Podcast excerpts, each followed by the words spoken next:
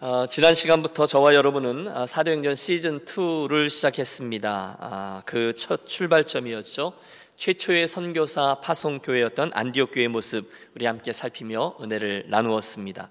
안디옥 교회 여러 번 말씀드렸죠. 최초로 이방인들에게 의해서 그리스도인이라라는 별명을 얻을 정도로 그 교회 뜨거운 신앙과 신앙 구제 그리고 전도 이런 모든 것들이 특징이었습니다.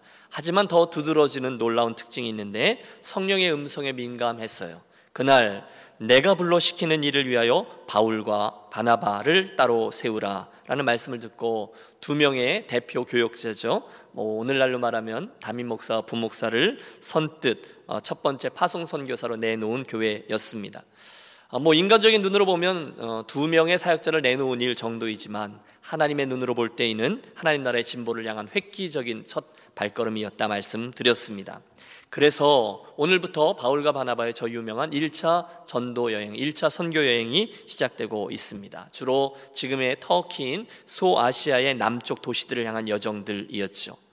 오늘 본문 4절과 5절 다시 한번 보겠습니다. 두 사람이 바울과 바나바죠. 성령의 보내심을 받아 실루기아에 내려가 거기서 배 타고 구브로에 가서 살라미에 이르러 하나님의 말씀을 유대인의 여러 회당에서 전할새 요한을 수행원으로 두었더라. 첫 번째 귀절부터 굉장히 의미심장하죠. 두 사람이 성령의 보내심을 받아 누구의 도우심을 누구의 보내심을 받았습니까? 예, 성령의 보내심입니다. 물론 형식적으로는 안디옥 교회가 파송했어요. 하지만 실상은 성령 하나님께서 하신 일이었다는 거죠. 여러분 이 생각, 이 의식이 중요합니다. 그게 있어야 저들은 또 교회는 앞으로 있을 온갖 어려운 상황 가운데서도 낙심치 않고 성령님을 의지하여 그 사역을 감당할 수 있기 때문입니다. 또 기억할 게 있어요. 우리는 저 안디옥 교회 그리고 사울과 바나바를 보면서 그들이 이미 그 교회 공동체 안에서 깊은 신뢰 관계, 유대 관계를 쌓은 관계였다. 그 속에서 선교사로 파송되었다라는 점을 주목하고 싶습니다. 그 외 오래전에 담에색 도상에서 어, 사울이 회심하죠. 그리고 그가 아라비아 광야로 가지 않습니까? 거기 가서 기도하다가 어 선교사의 부르심 소명을 받아서 와가지고 안디옥 교회 여러분 성령님께서 저를 선교사로 나가라는데 좀 파송해 주십시오. 그러지 않았어요. 대신에 그들은 그 교회 공동체 안에서 이미 충분히 함께 믿음의 길을 가며 신뢰를 쌓고 서로 인정을 한 겁니다. 저는 이것이 선교사를 파송하거나 일꾼을 세우는 교회 공동체와 일꾼들의 이상적인 모습이라 확신합니다.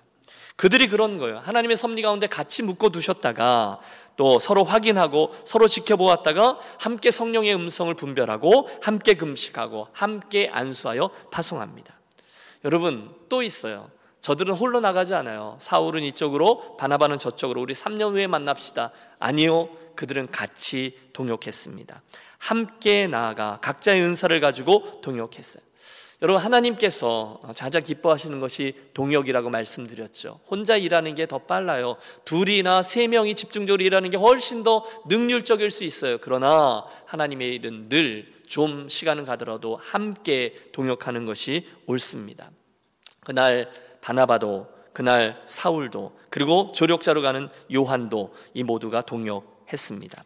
혹시 동역이 잘 안 되면 여러분 문제가 있는 겁니다. 교회 안에서든 또는 선교지에서든 동역이 되는 선교사와 또는 선교 단체, 교회 공동체 그들이 좋지 동역이 안 되는 특별한 분들은 차라리 가지 않는 게 좋습니다. 경험 속에서 나오는 거죠. 선교는 절대 혼자 가는 게 아니에요.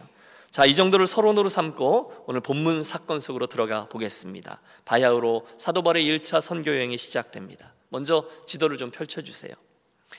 어, 여러분 보실 때 왼쪽에 보이는 안디옥 잘 보이십니까? 지금 그리고 섬으로 가고 있는 건데요. 안디옥이 아, 수리아 지역입니다. 이스라엘보다 한참 북쪽에 있는데 저곳에서 이제 실루기아라는 항구 도시로 내려 배를 타고 서남쪽으로 약 100마일 정도 되는 구브로 섬, 현재 명칭은 사이프러스죠. 그 섬으로 나가갑니다. 당시 그 구브로 섬은 로마의 영토로서 로마의 총독, 로마의 황제가 파송한 그 총독이 다스리던 지역이었고 그 전에도 이미 열강들의 각축장이었어요. 세계 정세가 바뀌잖아요. 애굽이 어, 득세하고 그 다음은 아수르, 그다음 페르시아, 그리스, 로마 이렇게 순차적으로 열강들의 지배를 받던 곳이었고 그 결과 수많은 종교들과 우상들이 자리하던 섬이었습니다. 이게 꼭 고구마처럼 길게 생겼는데요. 바나바와 사울은 그 섬의 맨 동쪽인 살람이라는 항구에 내려서 유대인들의 회당 시나고그들을 다니면서 복음을 전하다가 저 서쪽의 바보라는 항구 도시에까지 육로로 이동했습니다. 예, 감사합니다. 여러분 이상하죠? 전에 사도 바울이 맨 처음 사울일 때 담에색에서 주의 손에 붙들린 후에 그 사울에게 가서 어, 뭐죠? 안수기도에서 눈에 눈을 다시 보게 하라라고 아나니아에게 말씀하실 때 아나니아가 반항하잖아요. 아니 하나님 그 사울이란 자를 모르세요? 그때 주님이 이렇게 말씀하세요. 겁내지 말고 하라. 왜냐하면 그는 이방인 선교를 위해 택한 나의 그릇이다. 이렇게 말씀합니다. 이방인 선교. 또 실제로 갈라디아서 1장 16절에 보면 사도 바울도 자기를 이방인들을 위한 사도라고 자각하고 있음을 봐요.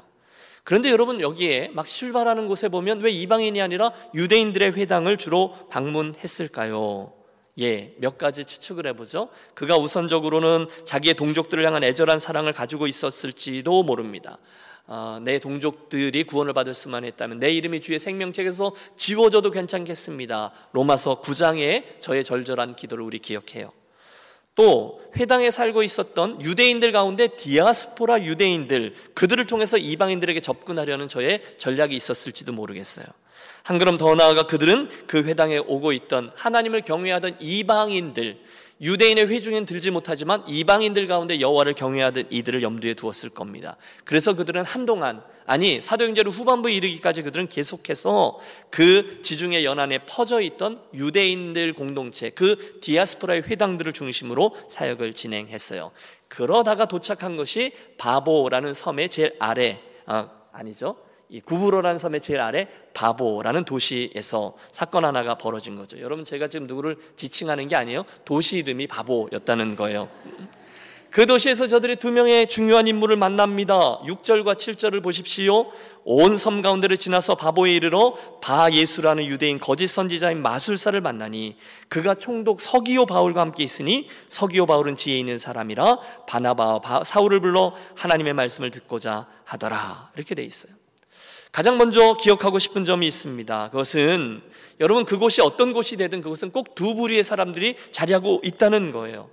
한 부류의 사람들은 하나님의 말씀에 호의적인 사람들입니다. 비록 처음 듣는 말씀이요 복음이지만 그 메시지를 신비하게도 잘 듣고 더 듣고 싶어하는 분들이 있어요. 여러분 LA에도 그런 분들이 있습니다.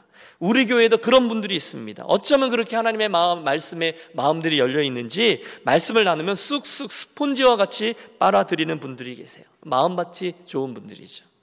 그날 로마의 총독이었던 서기오 바울이 그런 사람이었어요. 그는 어쩌면 저 멀리 유대 땅에 있었던 예수님에 대한 소문을 이미 들었을지도 몰라요. 궁금해했습니다. 그러다가 예수에 대한 이야기를 듣고 더 듣고 싶어 했습니다. 사울과 바나바를 초청해서 하나님의 말씀을 더 들려달라고 청하기까지 합니다. 여러분 사역자는 이런 분들 만나면 힘이 납니다. 밥 안 먹어도 돼요. 기쁘게 사역합니다. 그런데 다 그러냐? 아니요. 또 한 부류의 사람들이 있어요. 8절 이 마술사 엘루마는 이 이름을 번역하면 마술사라 그들을 대적하여 총독으로 믿지 못하게 힘쓰니 유대인 중에 엘루마라는 거짓 선자가 하나 있었다는 거예요. 개혁 한글 버전에 보면 박수 여기는 마술사라고 되어 있는데 박수 즉 남자 무당을 뜻합니다. 그는 틀림없이 유대인 출신이지만 유대교의 하나님을 믿었겠죠. 하지만 그 섬에 있는 토속 신들을 함께 섞어 섬기는 무속인이었을 거예요. 영적으로 보면 굉장히 창피한 일입니다. 여러분 하나님께서 왜 유대인을 선민으로 택하셨죠? 그들을 당신의 백성으로 제사장 나라로 삼아 열방에 있는 다른 민족들에게 하나님을 보여주고 그 하나님께로 나오도록 하는 역할로 유대인들을 택하셨어요. 그런데 그런 자가 이방 사람들을 잘못된 진리로 거짓 신들에게로 인도한다. 정말 수치스러운 일이 아닐 수 없습니다. 그게 다가 아니죠. 이 폐역한 마술사 엘루마가 이방인 총독이 말씀을 듣겠다고 하는데 결사적으로 방해하고 대적합니다. 여러분 이게 구원의 역사가 일어난 상황 속에서 방해하는 성령 회방죄, 용서받지 못할 죄죠. 그들을 대적하여 총독으로 믿지 못하게 힘쓰니 사랑하는 여러분, 이왕이면 다른 누군가가 예수님을 믿을 수 있도록 힘쓰는 그런 인생을 살아가시기를 권합니다. 절대로 다른 사람이 예수를 믿으려고 하는데 그것을 방해하는 인생 살지 마시기 바랍니다. 지금 하나님의 말씀이 선포되고 있는데 이왕이면 그 말씀이 선포됨으로 그들에게 힘을 실어주고 함께 격려하고 도와 그 영혼들이 주님을 만나도록 하는 일에 우리 인생이 사용되셔야만 된다는 거예요. 혹시나 이러저러한 모임이나 만남들 가운데 이런 아쉬운 경우들을 만나요. 왜 어떤 분이 막 힘들어서 신앙생활을 좀 해보려고 그렇게 마음을 먹고 옆에서 막 겉면하고 그분도 막 마음의 문을 열고 그래? 내가 한번 유니온교회 가볼까? 그런데 꼭 옆에 보면 초치는 분들이 있어요. 야야 됐어. 너나 잘 믿어. 얘는 그냥 지금같이 사는 것만도 버거워. 가뜩이나 힘든데 뭘 교회를 가라고 그러냐. 요즘은 믿는 것들이 더해. 목사들 다 사기꾼들이야 꼭 그런 분들이 있어요 진리 자체를 아예 듣지 못하도록 방해하는 분들 여러분 그분들의 뒤에 누가 있을까요? 마귀가 있습니다. 사단의 여러분 이건 영적인 일입니다. 잘 분별하셔야 돼요. 여러분 이런 방해들은요. 여러분 가정에도 있어요. 여러분 가족들이 다 아군 같죠? 아니요. 그렇지 않아요. 떠오르는 분들 있으세요? 신앙생활 좀 잘해 보려고 그러면 은근히 이렇게 찔러대는 사람들 있잖아요. 집에서나 잘해. 뭐 이렇게 콕콕 찌르는 어, 그런 열불이 나지 않습니까? 그러면 알아서 한국 사람들은 꼭 때려치는 거잖아. 알아서 안 해, 안 해, 안 해. 네. 내가 오랜만에 내가 해보려고 그러는데 마음속에 오랜만에 든 건전한 생각들을 다 쏟아 버립니다. 교회에도 있어요. 누군가가 좀 열심을 내면 은근히 비꼬거나 시기하거나 이렇게 속을 뒤집어 놓잖아요. 어, 김 집사 요즘 왜 그래? 어, 장로 되려 그러지? 뭐 이러는 분들 있죠. 그런 은사를 가진 분들이 계세요. 막 뒤집어 놓는 거죠. 새벽 예배 좀 시작해 보려고 하면 김 집사 갑자기 그러면 하나님도 놀라셔. 그냥 집에서 해. 괜히 괜히 그러는 세력들이 있어요. 우리의 싸움은 혈과 육을 상대하는 것이 아니라고 했어요. 통치자들과 권세자들과 이 어두움의 세상 주관자들과 하늘에 있는 악의 영들을 상대함이라. 여러분 이런 일들이 있을 때마다 눈을 크게 뜨고 분별하시기를 권합니다. 지금 이 박수 엘루마가 왜 그렇게 방해를 하며 난리를 쳤을까요? 틀림없죠? 그가 예수 믿지 못하도록 하는 거예요. 틀림없이 그 총독과 어떤 이익 관계로 걸려 있을 거예요. 그는 이방인 총독 서기오 바울이 자기의 말을 잘 듣도록 뭘 걸어놨을 거예요. 자기의 영향력을 놓치고 싶지 않아요. 왜? 그가 예수 믿어 진리를 알게 되면 자기가 지금 누리는 지위나 또 소유 계속 누릴 수가 없는 거죠. 여러분 지금도 공공연한 사실이 하나 있습니다. 선거철만 되면 한국에 용하다는 문, 그 무당집 앞에 각종 정치인들 그 사람들이 문전성시를 이룬다고 하죠. 무당들 앞에 가서 쩔쩔맵니다. 무당들은요 자기들 앞에 그 정치인들을 묶어 놓습니다. 거짓으로 속임수로 두려움을 통해서. 지금 박수 엘루마가 그런 거죠. 총독을 자기 영향력 아래 계속 묶어두려고 해요. 본능적으로 알아요. 진짜 생명의 말씀, 진짜 복음이 그 이방인 총독에게 들어가 그가 예수를 알게 되면 거짓 선지자, 또 박수, 어? 마술사, 무당 노릇하면서 누렸던 모든 특권과 영화를 다 뺏길 것이거든요. 저가 알아요. 발악하며 회방합니다. 저놈들 말 들으면 안 됩니다, 총독님. 다 거짓말이에요. 가짜예요. 여러분 그가 어떻게 되는지를 보십시오. 9절과 10절의 말씀을 같이 읽습니다. 바울이라 하는 사울이 성령이 충만하여 그를 주목하고 이르되 모든 거짓과 악행이 가득한 자요 마귀의 자식이요 모든 의의 원수요 주의 바른 길을 굽게 하기를 그치지 아니하겠느냐입니다. 여러분 오늘 저와 여러분 집중적으로 주목하려고 하는 것이 사도 바울의 이 말씀입니다. 우리도 개인적으로도 이런 악한 세력을 만납니다. 어떻게 해야 되냐는 거예요. 교회가 이런 일을 만나면 당연히 선교를 위해 힘을 써야 하고 노력을 해야 되죠. 그런데 개인적으로도 일은 똑같이 일어난다는 거예요. 어떻게 해야 하느냐? 따라해 주십시오. 첫째인데요. 성령 충만하라. 더 크게요. 두 번째인데요. 분별하라. 그리고 세 번째요. 대적하라. 여러분 이 부분을 잘 염두에 두십시오. 왜냐하면 오늘도 마귀는 어떻게 해서든지 저와 여러분을 넘어뜨리려고 하잖아요. 유혹하잖아요. 여러분 죄로 질질 끌어가잖아요. 여러분 세상 풍조를 보세요. 아니 오늘 저와 여러분의 가정을 보세요. 오늘 하루하루를 살아가고 있는 저와 여러분 개인적인 삶을 보십시오. 얼마나 많은 방해들과 대적들이 유혹들이 다가와 있는지 모릅니다. 하나님의 말씀도 우리들에게 말씀하세요. 보이지 않는 악한 영광, 그 전쟁 중에 있음을 알라는 겁니다. 우리는 다 알아요. 내가 이렇게 살면 안 되는데 이럴 때가 있습니다. 내가 하나님의 영광을 드러내며 살아야 하는데 뭔가가 잘 안 되면 내가 이렇게 하면 주님이 기뻐하시지 않으시는데 더 심하게 아 이건 죄인데 이러면서도 질질 끌려가는 모습들이 우리들에게 있어요. 마음을 지켜야 하는데 내가 내 눈을 지켜야 되는데 내 손발을 지켜야 하는데 그런데도 자꾸 원치 아니하는 바 심지어 죄 중에 빠져 헤어나오지 못하는 성도들이 오늘도 많아요. 악한 영이 우리들 계속해서 꿰고 유혹합니다. 시달리는 거죠. 우리가 본문을 주목하지 않을 수가 없어요. 우선은 성령 충만입니다. 바울이라 하는 사울이 성령이 충만하여 사랑하는 여러분, 사단의 공격들을 대하는 영적 전쟁 앞에서 매일매일 성령이 충만한 인생을 살아가기 위해 애쓰는 저와 여러분이 되시기를 권합니다. 에베소서가 그 얘기를 하는 거죠. 이 싸움을 하기 위해서 너희들이 하나님의 전신갑주를 입으라. 성령 충만의 출발점, 날마다 그분을 인정하는 거죠. 그분을 동행한다는 것을 날마다 놓치지 않는 거죠. 성령님, 오늘 함께하고 계시죠? 주님, 저의 주인이 되어주시죠? 날마다 그걸 기억하는 거예요. 전신갑주를 생각해 봤어요. 서서 진리의 띠를 띠고 의의 흉배를 비치고 평안의 복음 예비한 신을 신고 구원의 투구 믿음의 방패 성령의 검 쭉 나오는데 맨 처음에 나오는 첫 번째가 뭐죠? 진리의 띠라는 거예요. 저는 이게 내가 누구인지를 파악하는 거라고 생각해요. 내가 누구인지 성령께서 말씀하시는 내가 누구인지, 내가 어떤 존재인지, 주님께서 나를 위해 무엇을 행해 주신 존재인지, 이제 구원받은 내가 무엇을 위해 살아야 하는 존재인지 이 진리에서 출발하는 거예요. 그러면 마귀를 대적할 수 있습니다. 틀림없습니다, 여러분. 아무리 어린아이라도 아, 내가 이러면 안 되지. 내가 영적 전쟁터에 있지. 이걸 분명히 생각하고 회개하고 기도하고 말씀에 붙들려 매일매일 그렇게 씨름하며 살면 누구든지 악한 영들을 대적해서 승리하게 될 줄로 믿습니다. 그렇지 않으면요. 우리는 사단에게 끌려갈 수 있어요. 사단이 날뛰는 것을 봐요.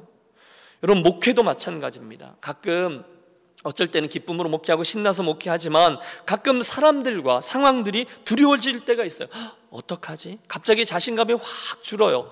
그리고 막 사람들을 만나기가 두렵습니다. 내가 뭘 하고 있는 거야? 스스로 부끄러워질 때가 많아요. 저는 때때로 여러분들이 막 무서워요. 어. 그런데 그때 저 자신을 보면요. 영성이 많이 무디어져 있는 거죠. 약해져 있는 거죠. 상황이 저를 누릅니다. 어떻게 하지? 어떻게 하지? 보이지 않는 하나님께서 저를 목회자로 세우시고 앞에 리더로 세워주셨는데 보이는 사람들이 더 누렵게 느껴질 때가 있어요. 그때는 수가 없죠. 다시금 이 원래 첫 번째 진리 자리로 돌아가는 거예요. 말씀의 자리로 돌아가는 거예요. 계속해서 하나님이 나에 대해서 뭐라고 말씀하시는지, 하나님께서 인생 경주에 대해서, 교회 공동체에 대해서 뭐라고 하시는지 다시금 그 자리로 가는 거예요. 말씀으로. 그러므로 믿음은 들음에서 나고 들음은 그리스도의 말씀에서 말미암았느니라. 여러분이 그렇게 하셔야 된다는 거예요. 정신을 똑바로 차리고.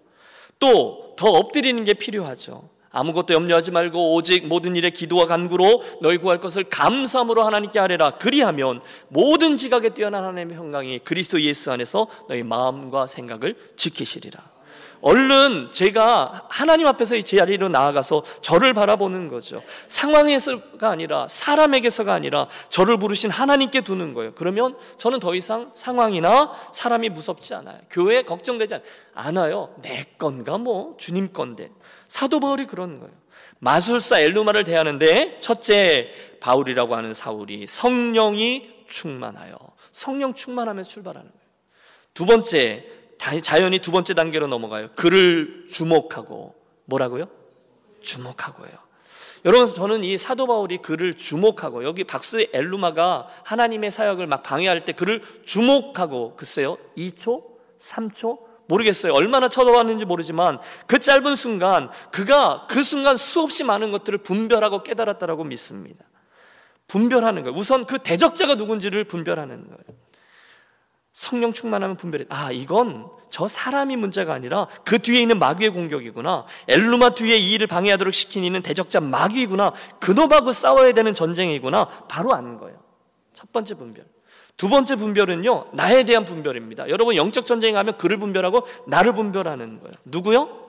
나에 대한 분별입니다. 저 마귀와 싸워야 될 대상은 나이구나. 아, 내가 누구지? 아, 나는 하나님의 사람이지. 나는 그분을 주와 그리스도로 믿고 인정하는 사람이지. 나는 이미 예수님과 함께 십자가에 못 박혀 죽은 사람이고 내 안에 누가 살아요? 예수님께서 사신 존재지. 정말로 그분이 주인이고 나는 그분의 종이지. 믿습니까? 나를 분별하는 거예요. 그러므로 이 싸움은 나의 싸움이 아니라는 거예요. 어떤 목사님께 전화가 왔대요.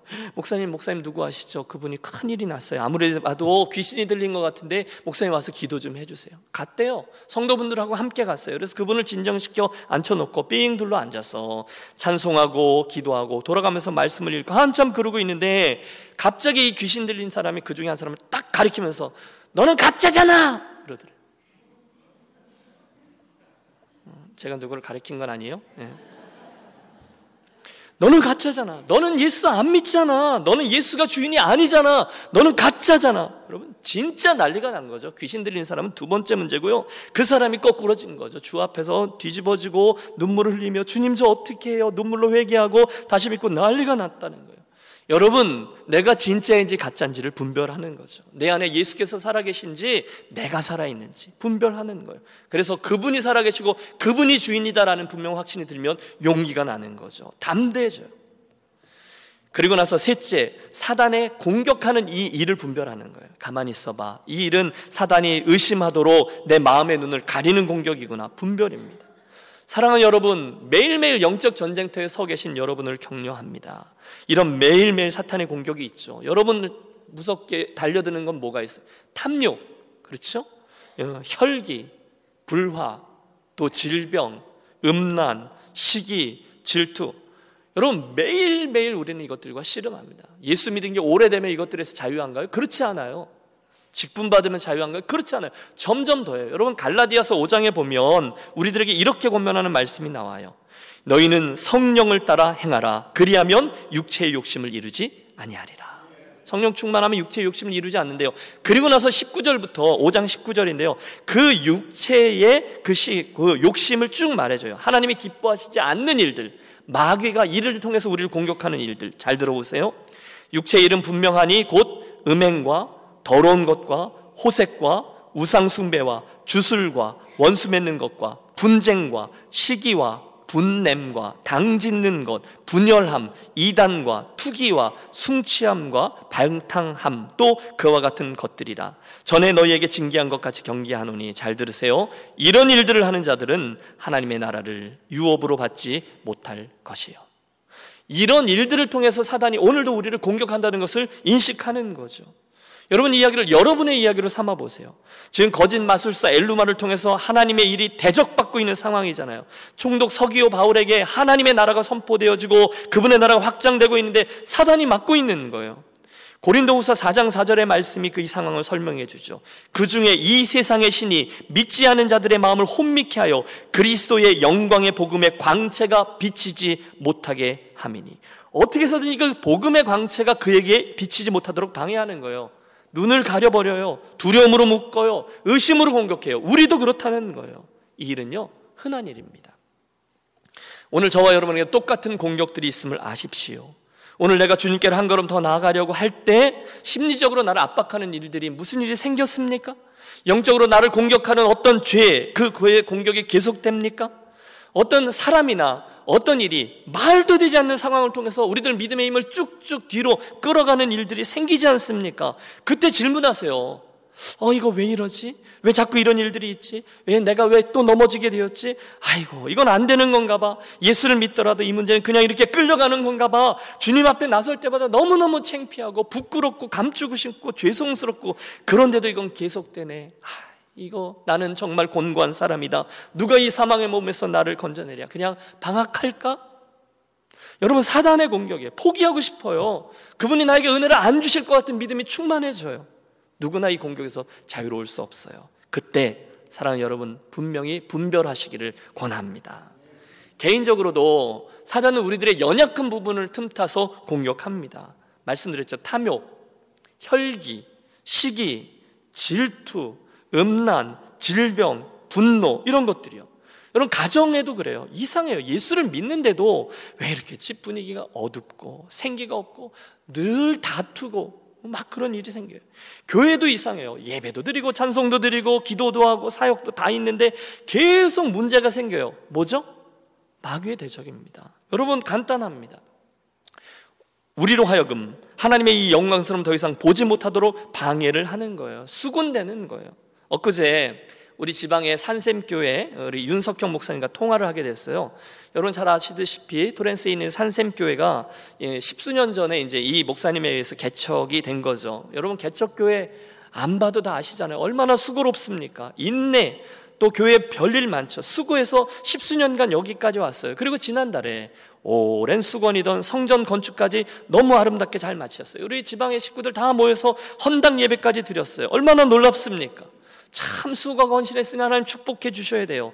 그러고 나서 올해로 딱 넘어오면서 40일 특별 새벽 기도회를 진행하는데 이상하게 이번 특세 기간 중에는 교회가 난리가 나는 거예요. 막 암 진단을 받은 사람, 그분을 비롯해서 아픈 사람들이 계속 생겨나고 넘어지는 사람이 생겨나고 교회 시험 드는 일들이 자꾸 생겨나고 문제들이 계속 생기는 거예요. 그래서 목사님이 전화 중에 제게 이렇게 말씀하시는 거예요. 내가 그럴 줄 알고 있었거든. 무슨 얘기입니까? 그 일들 사단의 공격을 예상했다는 거예요. 그래서 성도들한테 그렇게 말씀하셨다는 거죠. 여러분, 정신 똑바로 차리십시오. 사단이 우리를 그냥 두고 보지 않을 겁니다. 분별이에요.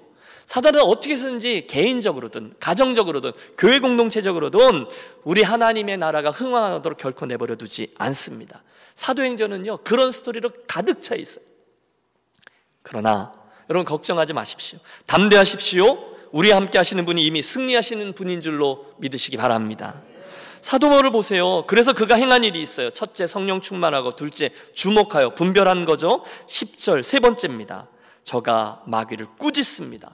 선포합니다. 대적합니다. 10절 이르되 모든 거짓과 악행이 가득한 자요 마귀의 자식이요 모든 의의 원수요 주의 바른 길을 굽게 하기를 그치지 아니하겠느냐 꾸짖는 거예요. 담대히 대적하는 거예요. 이 거짓 영아, 악한 영아, 마귀야, 의의 원수야 너의 행위를 그치지 못하겠느냐. 여러분 이게 저와 여러분이 악한 사탄을 대적하는 세 번째 방법입니다. 단순히 적용하세요. 여러분 지금 저와 여러분이 하나님 말씀 앞에 같이 섰습니다. 여러분 안에 저의 말이나 지적에 통해서 생각나는 죄의 유혹들이 있으십니까? 여러분에게 있어서 너무 연약한 부분이 보이셨습니까? 여러분에게 있는 패배 의식을 보셨습니까? 하나님이 왜 나 같은 사람에게 은혜를 주시겠어? 그 스스로 그 은혜 입기를 포기하는 기대를 내려놓는 그런 모습이 있으십니까? 그렇다면 여러분 저를 따라 사도 바울을 따라서 힘입어 하나님의 말씀을 힘입어 선포하십시오. 오늘 내 삶에 나를 공격하는 나쁜 생각들이 있으시잖아요. 우리들에게 다가오는 그런 어, 사탄이 주는 생각 있잖아요. 탐욕, 사기, 질투, 시기, 미움, 음란, 호색 이런 것들이 여러분의 삶에 여전히 다가오면 그때 여러분의 마음의 생각을 여러분의 마음을 지키시고 내어주지 말고 강하게 대적하시는 거예요. 선포하시는 거예요. 더러운 귀신아, 더러운 생각아 예수 그리스도의 이름으로 명하노니 더러운 영은 떠날지어다. 예수 그리스도의 이름으로 명령하노니 나를 넘어뜨리는 악한 영아 떠날지어다. 여러분 대적하시는 거예요. 꾸짖으시는 거예요. 담대하게. 여러분 보고 꾸짖는 것이 아니죠. 여러분을 믿는 게 아니에요. 우리 안에 내주하 계신 성령 하나님 그분의 능력으로 그들을 꾸짖는 거예요. 마귀는요 정면으로 부딪혀야 하는 존재라고 했어요. 야고보 사도가 뭐라고 권했죠? 마귀를 대적하라? 그리하면 너희를 어떻게 한다고요? 피하리라 했습니다. 믿습니까? 여러분 무슨 일이 생기셨어요? 오늘 오셨는데 나 시험 드셨습니까? 사람들이 두렵습니까? 이런 일이 생길까봐 두려움이 나를 묵습니까? 그러면 기도하시고 말씀을 붙드시고 성령 충만함으로 그를 분별하루니 그가 사단의 역사라고 생각하면 정면으로 대적하십시오. 마귀는 반드시 여러분에게서 도망가게 될 줄로 믿습니다. 왜? 우리 함께하는 성령 하나님 그분이기 때문이죠. 10절 바울이 그를 대적합니다. 이르되 모든 거짓과 악행이 가득한 자요 마귀의 자식이요 모든 의의 원수요 주의 길을 굽게 하기를 그치지 아니하겠느냐 하나님의 일을 방해하는 너 박수 엘루마야 너 좀 혼나야 되겠다. 어디 감히 하나님의 성령을 회방해 어디 감히 마귀의 자식이 주의 바른 길을 굽게 해 어디 감히 하나님의 복음을 전하는데 그걸 방해해? 여러분 사도 바울이요 부탁하지 않아요. 마귀 아저씨 좀 비켜주실래요? 아니에요. 강하게 꾸짖는 거예요. 성령의 권위로 저를 꾸짖는 겁니다. 너는 거짓과 악행이 가득하다. 너는 마귀의 자식이다. 너는 하나님의 말씀을 대적하는 원수다. 더러운 귀신아 물러갈지어다. 마지막 단계입니다. 그를 꾸짖으셨어요? 그를 내쫓으셨어요? 대적하셨어요? 마음을 지키셨습니까? 그 다음에 유의해야 될 것은 나 자신을 예수님의 영으로 성령으로 가득 채우는 것이 더욱 중요합니다. 더 그분을 인정하는 더 그분을 주인으로 고백하는 거예요. 계속해서 나를 저 복종시키는 거예요. 그렇지 않으면요, 더 어려운 형편에 처해질 수 있어요. 예수님이 비유로 말씀하셨잖아요. 집이 있었는데 귀신이 있어요. 그 귀신을 쫓아냈는데 쫓아낸 것까지는 좋은데 이 집을 잘 수리하고 다른 걸로 채워놓지 않고 비워뒀더니 나갔던 귀신이 나중에 일곱 귀신하고 갇혀서 어 비었네 그리고 들어온다는 거죠. 마귀를 대적하고 쫓아내셨습니까? 그렇다면 그 자리를 성령으로 말씀과 기도로 더 잘 채우시는 저와 여러분이 되시기를 권합니다. 그래서요. 11절입니다. 보라 이제 주의 손이 내 위에 있으니 계속 꾸짖는 거죠. 내가 맹인이 되어 얼마 동안 해를 보지 못하리라 하니 즉시 안개와 어둠이 그를 덮어 인도할 사람을 두루 구하는지라. 여러분 바울이 얼마나 담대한지 보세요. 성령을 회방하고 하나님의 말씀을 만으로 여기는 자에게 한순간 눈이 멀도록 명령합니다. 그 순간에 즉시 그 벌이 저에게 임하죠. 성령의 거룩한 역사를 회방하던 마술사 엘루마 즉시로 눈이 멀어 참남한 형편에 처하게 되었습니다. 사랑하는 여러분, 제가 경험해 봤는데요. 직접 경험과 간접 경험이 있는데요. 어떤 경우이든 하나님의 말씀, 진리의 말씀과 복음이 전달되고 성령의 역사가 일어나고 뭐 또 어떤 좀 부족해 보이는 교회 공동체라 할지라도 그것들을 만홀히 여기고 가볍게 여기지 않게 되시길 바랍니다. 아무리 부족해 보이는 교회, 아무리 부족해 보이는 설교자 할지라도 몸된 그리스도의 교회와 그의 말씀 사역을 우습게 여기시면 안 됩니다. 막말하고 어, 놀리고 여러분 저는 목회 여정 중에 알게 되었습니다. 가장 큰 벌은요 육체의 맹인이 되는 게 아니라 영적인 맹인이 되는 거더라고요. 교만하면 반드시 그렇게 됩니다. 교만의 끝은요 영적인 눈이 닫혀요. 하나님의 말씀이 오는 통로 그 말씀을 봐도 들어도 보지도 못하고 듣지도 못해요. 교만하면 이게 사탄의 역사죠. 저는 엘루마에게 임한 이 눈이 가리워진 벌이 바로 이것들을 상징한다라고 봅니다. 그러나 이 와중에도 제가 너무너무 감동하는 게 하나 있는데 그것은 그 징벌의 순간에도 여전한 하나님의 사랑이 저에게 있다라는 점이에요. 할렐루야. 여러분 너무너무 무서운 심판의 순간이죠. 웬만한 사람이라면 단순히 그 정도로는 분이 풀리지 않았을 정도의 심판일 거예요. 여러분 제가 입장을 바꿔놓고 생각해 봤어요. 열심히 일하고 열심히 사역하고 성경 공부하고 그러는데 그 앞에 와서 자꾸 깐죽깐죽대고 방해하면 하나님의 말씀을 그 사람이 못 듣도록 방해하면 그냥 잠깐 앞을 못 보는 소경 정도가 아니라 그냥 확 땅이 꺼져갖고 구약 성경에 있는 고라 자손들이 다 그 속에 삼키움을 당한 것처럼 더 큰 벌을 구했을지도 모르겠어요. 그런데 여러분 왜 하필이면 일시적으로 눈이 머는 맹인이 되는 벌을 내렸을까요? 일시적으로요. 어쩌면요.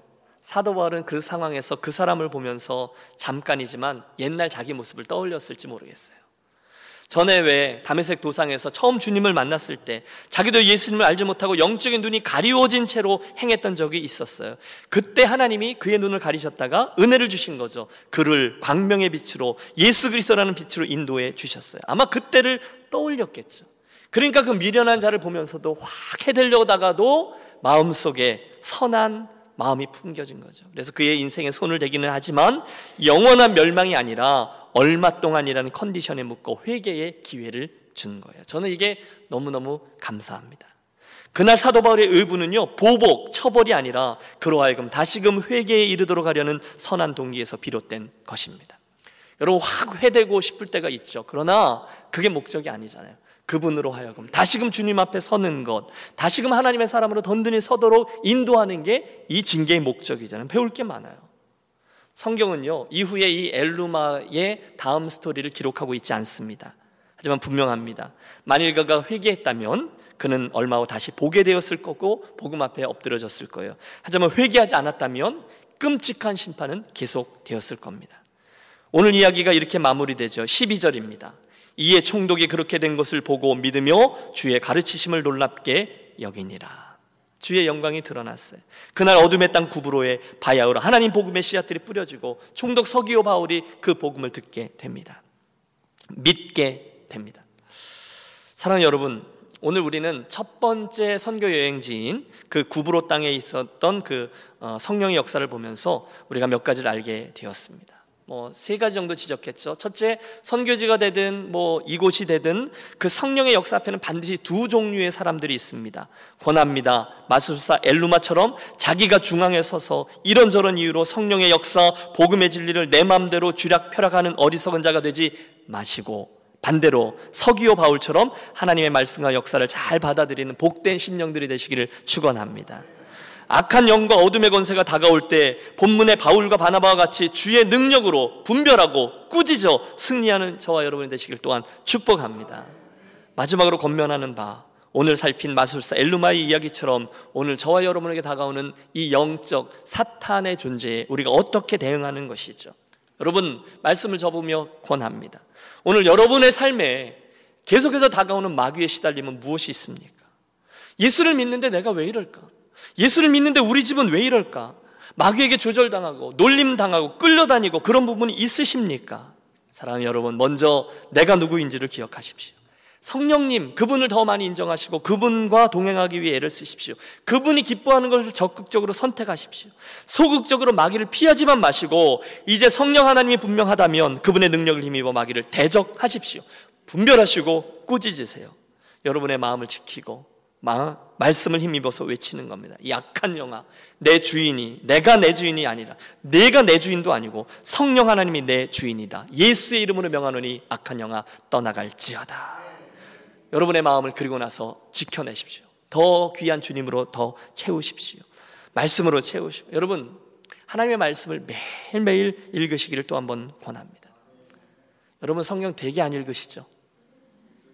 네. 아니, 읽습니다 하시는 분들 이렇게 질문한 게 아니요. 아니고요. 성경 되게 안 읽으시는 분들 있죠. 여러분, 그런데 하셔야 돼요. 너무 무겁잖아요. 성경 이렇게 펼치는 게. 들고 다니기는 안 무거운데 펼치기가 무거우시잖아요. 그래서 우리가 1월 첫째 주에 맥체인 성경 읽기표 드렸잖아요. 여러분 밖에 나가면 아직도 있어요. 1, 2, 3월 거. 늘 읽으십시오. 4월에 다시 드릴 거예요. 1년치 드려봤자 여러분 어떻게 할지 다 알기 때문에 3개월씩 끊어서 드리는 거예요. 맥체인 성경 읽기표 따라서 같이 읽으십시오. 혹시 읽기가 어려우시면 여러분 핸드폰에 그 App Store에 가셔서 Drama Bible을 찾으세요.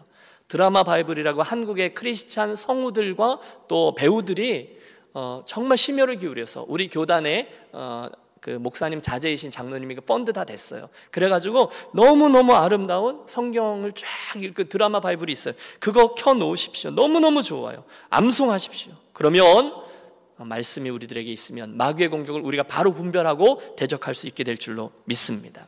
계속 그 일을 하는 거예요. 여러분 위조 지폐를 감별하는 사람들이 위조 지폐 공부 안 한대잖아요. 진짜 지폐를 계속해서 연구한다잖아요. 이유는 진짜를 알면 가짜는 저절로 드러나기 때문이죠. 하나님의 말씀으로 삼가고 기도의 자리로 늘 나가는 우리들의 역할, 이 사명을 계속해서 감당하십시오. 저는 오늘의 이야기를 접으면서 결론이죠. 그날 바울과 바나바가 되어 보고 싶습니다. 오늘 저와 여러분에게 있어서 구부로는 어디일까요?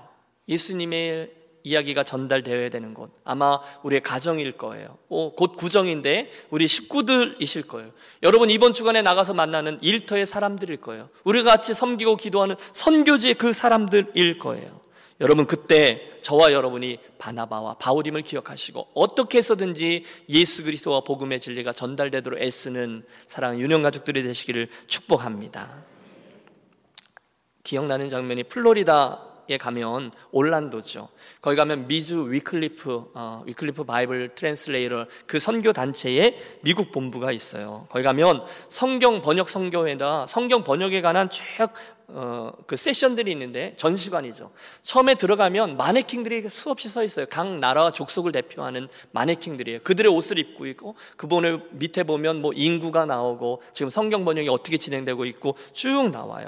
그 다음에 뭐 성경을 번역할 때 일어나는 일들, 뭐 선교사들 뭐 이러면서 쭉 전시관이 되고 제일 마지막에 가면 지금도 하나님의 말씀이 들어가지 못한 수많은 나라들과 그들의 그 인구 분포와 이런 것도 쫙 나열되고 맨 끝에 거울이 하나 딱 있어요. 깜짝 놀라 하고 깜짝 놀라는 거죠. 자기 얼굴 보고 놀라는 거죠. 이유는 뭐죠? 그 의미는 뭐죠? 예, 마지막 남은 그들에게 가야 될 이들은 당신입니다. 이런 의도인 거죠. 저는 맞아요. 오늘 우리가 오늘 우리들의 인생과 저 땅에 또 이 땅에 펼쳐져 있는 구브로 땅에 있는 바울과 바나바죠. 사랑하는 여러분, 인생이 너무 짧습니다. 제가 이번 주간에 우리 방문하신 우리 어, 유장로님 네 분과 식사하는데 인생이 너무 짧다는 얘기할 때 아 저도 제가 한 대학생쯤 나이 어쩌고 저쩌고 이렇게 얘기했는데 그 장로님 어른께서 뭐라는지 아세요? 저도 고등학생 같이 느껴요 이렇게 말씀하세요. 그 정도로 인생이 너무 너무 짧습니다. 우리는 금방 주인 앞에 서게 될 겁니다. 주님은 반드시 저와 여러분의 인생을 계수하시며 우리의 인생을 평가하고 상급 또는 칭찬 그렇지 않으면 꾸중을 하실 겁니다. 둘 중에 하나. 그러나 질문 하나예요. 우리가 우리의 인생을 들여 뭘 했는지를 물으실 거예요. 여러분 제 이야기가 아니에요. 주님께서 직접 하신 말씀이에요. 그리고 우리는 그 대답에 따라 두 가지 중에 한 가지 음성을 들을 거예요. 잘하였도다 착하고 충성된 종아 아니면 이 악하고 게으른 종아 둘 중에 하나입니다. 그렇다면 우리의 성도됨과 우리의 교회됨을 가지고 이제 뭘 어떻게 해야 될까요? 바로 거기에 사도행전 시즌 2 이 시리즈 설교의 분명한 이유가 자리합니다. 바쁘시죠. 믿음으로 걷는 이 씨름이 버거우시죠. 그러나 모두 다 가장 본질적인 이 사명을 우리 함께 기억하겠습니다. 아, 내가 구부로 땅에 있구나.